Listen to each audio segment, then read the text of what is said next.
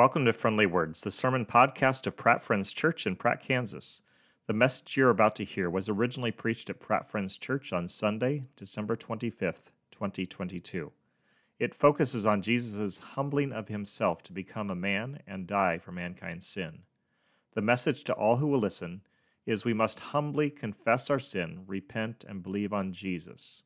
Now, here is Pastor Mike Neifert.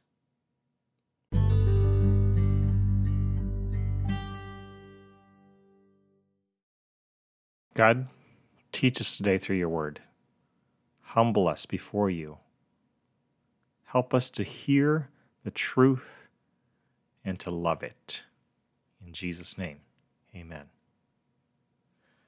I bet if I asked you to come up with reasons why you don't deserve to be part of God's family, most of you could come up with a dozen reasons for disqualification. If salvation was by works, that is, seriously, if the gates of heaven swung open only for perfect folks, we'd all be up a creek, wouldn't we? I know I would be. The accuser tells me all the time why I am unworthy, why God can't use me, why I should give up. It can be pretty discouraging if I listen for very long. We all need to hear truth, or we'll believe the you're surely too bad to be loved by God lies of our enemy.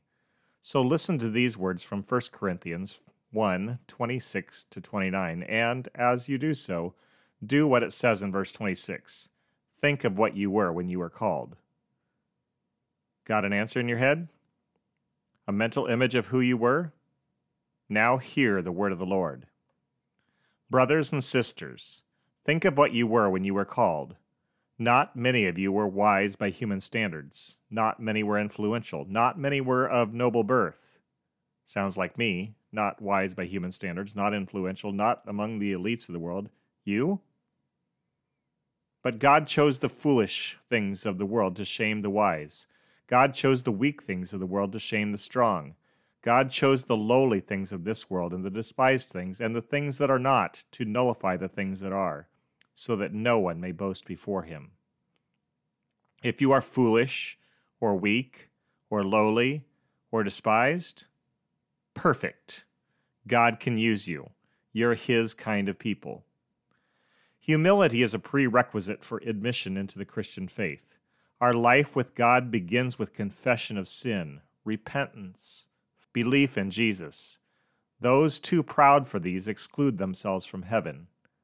Listen to another passage. This one is about our relationships with each other, but it speaks of the attitude Jesus had toward his Father and toward his mission while walking on planet Earth. The verses we're headed for now are in Philippians 2. We'll start with verses 5 through 7. If you pay careful attention, you'll hear words used to describe Jesus which seem odd when you realize he's God's Son, as divine as the Father, and as divine as the Spirit. Hear what Paul wrote In your relationships with one another, have the same mindset as Christ Jesus, who, being in very nature God, did not consider equality with God something to be used to his own advantage. Rather, he made himself nothing by taking the very nature of a servant, being made in human likeness. The first two or three weird descriptors for God's Son pop at this time of year. They conjure up the Christmas story. Made himself nothing, taking the very nature of a servant, being made in human likeness. Personally, I don't think of being human as humbling. I think it's pretty awesome, don't you? I'm not God. You're not God.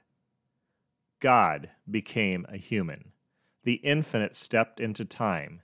The measureless one became a baby. John's birth narrative captures this better than any other. Listen to what he writes at the beginning of his account of Jesus' life.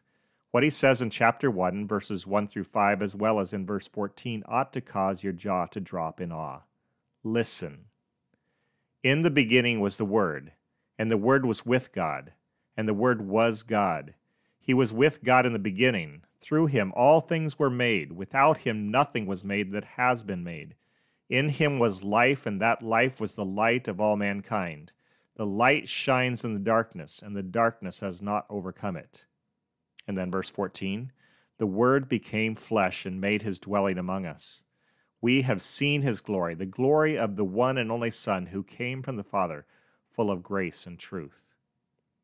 God, the one who made all things, who was before time, stepped into the world he created, entered into time, became a flesh and blood and guts man. How humiliating.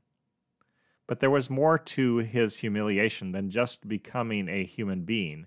The all powerful life giver, that's who God is, gave up his life.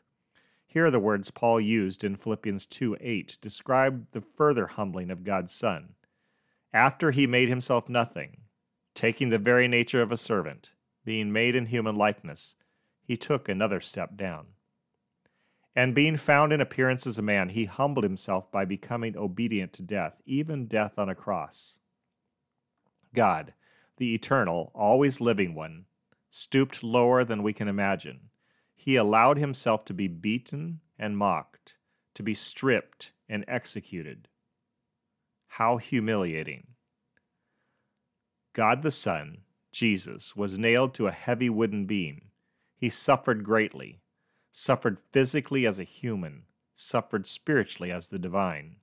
He took the sins of all mankind on himself so all who believe could have eternal life. After humbling himself, taking on flesh, dying on the cross, Jesus rose from the dead and then was taken back up into heaven. Picking up where we left off in Philippians 2, we read this in verses 9 through 11. Therefore, because of what Jesus did, God exalted him to the highest place and gave him the name that is above every name, that at the name of Jesus every knee should bow, in heaven and on earth and under the earth, and every tongue acknowledge that Jesus Christ is Lord to the glory of God the Father. Praise God! Jesus is Lord. Let us worship him and honor him with our lives remembering his birth, his death, and resurrection, and looking forward to his return. Come, Lord Jesus, come. Brothers and sisters, think of what you were when you were called. Not many of you are wise by human standards. Not many were influential. Not many were of noble birth. But God chose the foolish things of the world to shame the wise. God chose the weak things of the world to shame the strong. God chose the lowly things of this world and the despised things and the things that are not to nullify the things that are, so that no one may boast before him. Live this day and every day with the humility that Christ Jesus showed in himself.